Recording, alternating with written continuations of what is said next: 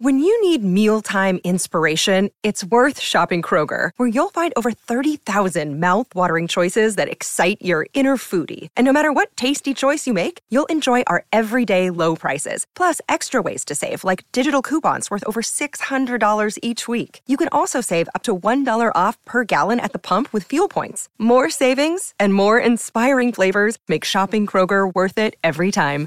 Kroger, fresh for everyone. Fuel restrictions apply. State ascoltando Vedo Brutto Extra.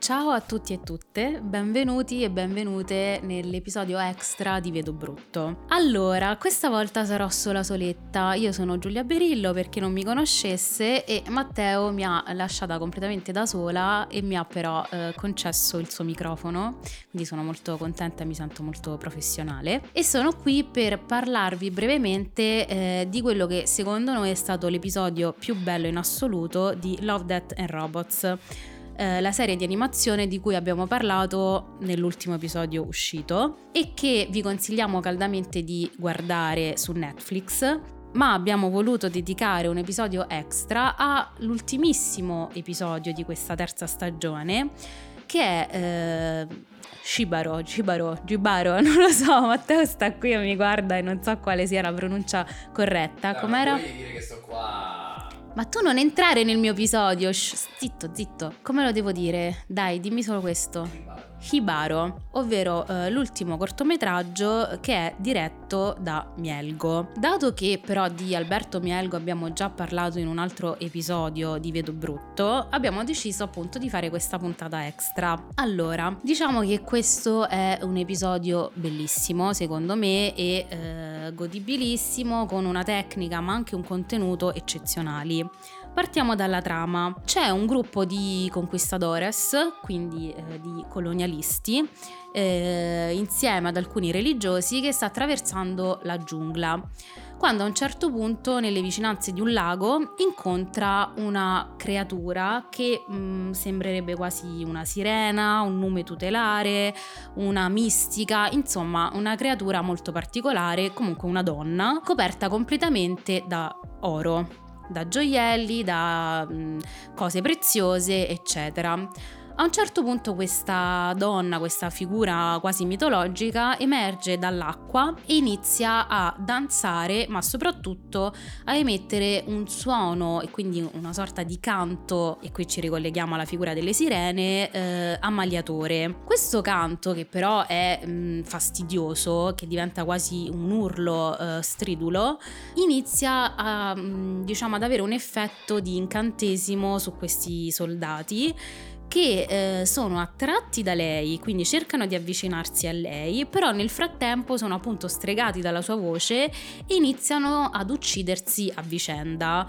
E quindi ci sono questi, queste armature che sbattono le une contro le altre e nel tentativo di raggiungerla in realtà muoiono. Però c'è uno di questi conquistadores, appunto Hibaro, che è eh, sordo e questa sua caratteristica ovviamente lo salva dall'incantesimo, quindi lui si guarda intorno, è spaesato, non capisce cosa stia succedendo, Fatto sta che però si salva dall'incantesimo di questa donna che a un certo punto rientra nelle acque e sparisce. Questo protagonista si addormenta e la donna però eh, riemerge dal lago, si avvicina a lui, si corica vicino a lui e inizia eh, a baciarlo. Lui quindi si volta e comincia eh, un momento molto erotico perché i due inizialmente appunto si baciano, si accarezzano sembrano quasi mh, attrarsi, però poi questa eh, pulsione erotica diventa in realtà un duello, una lotta. Quindi iniziano effettivamente a lottare, finiscono nelle acque del lago e a un certo punto lui riesce ad uccidere la donna. Quindi il corpo esamine di questa donna sparisce sotto le acque del lago che eh, diventa eh, improvvisamente eh, rosso perché la donna ha perso tutto questo sangue morendo e il lago, le acque diventano completamente rosse. Però il protagonista comunque si allontana, non prima però di aver eh, rubato tutto l'oro che riusciva dal corpo della donna, quindi prende questi mm, gioielli preziosi e li carica su di sé e si allontana cercando di eh, fuggire per poi probabilmente rivendere questo oro.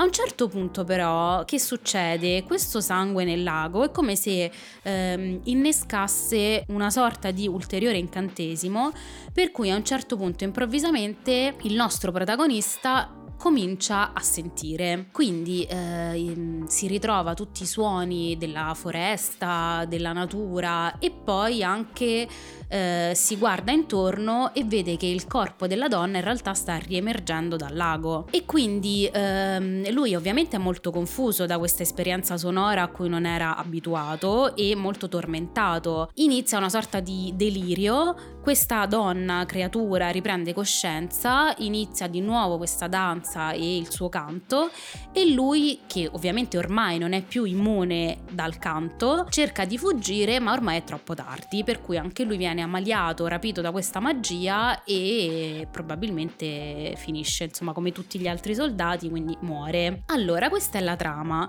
Quello che vorrei dire è che, allora, a livello visivo c'è una ricchezza di suoni, immagini, colori, sensazioni, luci che secondo me è superlativa, ma anche il sapore mistico che viene dato a questa donna perché da una parte c'è l'idea della selvaggia o comunque della nativa di quel terreno e parallelamente dei conquistadores che sono diciamo la parte dei malvagi che cerca di conquistare delle terre appartenenti ad altre popolazioni. Quindi sicuramente c'è anche un elemento politico, se lo vogliamo chiamare così. Però a livello, dicevo, visivo c'è questo tratto riconoscibilissimo di Mielgo che è su un piano nettamente superiore rispetto a tutti gli altri cortometraggi. E poi anche un'altra cosa particolare è la scelta della soggettiva, se così possiamo chiamarla in un corto di animazione, perché eh, lo spettatore è come se vedesse gli schizzi di sangue che arrivano sopra la telecamera. Quindi c'è una sensazione di immersione rispetto alla scena che tu stai guardando, ma anche di sensazione di vedere un film, anche se quello è un cortometraggio, ricordiamo, di animazione. Quindi è un espediente molto particolare che però rende benissimo la scena molto più vivida, molto più coinvolgente. Poi c'è da dire anche che ehm, lo stesso Mielgo ha raccontato innanzitutto di essere stato per molto tempo in una foresta reale per catturare appunto i suoni, i colori, i dettagli e riprodurli poi nel suo cortometraggio e poi di aver assistito anche a ehm, cioè di aver guardato proprio i movimenti di una coreografa reale per riprodurli nella danza ammaliatrice di questa creatura mitologica, di questa donna sirena. Quindi la cura per il dettaglio è stata fondamentale. Un'altra cosa che ha raccontato il regista è che oltre all'elemento che ho detto io, ma che appunto è una mia interpretazione dell'elemento politico tra appunto i conquistadores e la popolazione indigena, c'è anche l'idea di rappresentare una relazione tossica. Eh, lui dice è come se ci fossero delle red flag immediate, ma nessuno dei due dà ascolto a queste eh, avvisaglie e quindi c'è eh, appunto questa lotta che però un po' è amore, un po' è ribellione, un po' è guerra tra due individui che sono destinati a non poter stare insieme, probabilmente anche proprio per le loro caratteristiche fisiche, per le loro, se vogliamo allargare il discorso, eh, lati caratteriali, per la propria personalità, che tentano di stare insieme ma che in realtà finiscono per essere la causa l'uno della morte dell'altra e quindi appunto l'intento del regista è proprio raccontare una relazione tossica. Ovviamente, come dicevamo anche nella puntata dedicata proprio a tutta la serie Love, Death and Robots, mh, mm, questi cortometraggi sono dedicati agli adulti, quindi eh, l'intento di Mielgo è quello di eh, effettuare una sorta di monito per gli adulti eh, della serie state attenti a come vivete le vostre relazioni perché potreste diventare eh, il peggior nemico dell'altro e quindi in qualche modo state attenti soprattutto alle avvisaglie iniziali. Quindi mi piace molto perché c'è sia l'elemento, ripeto, civile, politico, di contestazione, ma anche e soprattutto l'elemento di amore e di relazione. Io direi che forse ho concluso. Matteo mi guarda e fa finta di non guardarmi queste relazioni, basta. Io l'ho trovato. di relazioni, non c'è, però parli soltanto e non coltivi mai la tua. Cioè ma la smetti? Ma cosa ti interessa a te? Insomma, io ve lo consiglio caldamente perché è stupendo. Ripeto, l'animazione è proprio ricchissima di dettagli, c'è questa opulenza, ma non solo nella eh, donna che è appunto ricoperta di gioielli, ma proprio mh, mm, nella vivacità, nella sapienza messa ne- nella rappresentazione grafica, nella tecnica. Insomma, Mielgo abbiamo capito che ci piace tantissimo. E quindi niente, ve lo consiglio, spero che questo episodio extra vi sia piaciuto, vi abbia un po' intrattenuto e ci vediamo con l'episodio normale il prossimo giovedì. Ciao a tutti e tutte. Come è andato? Interessante? L'hai ascoltato un po'?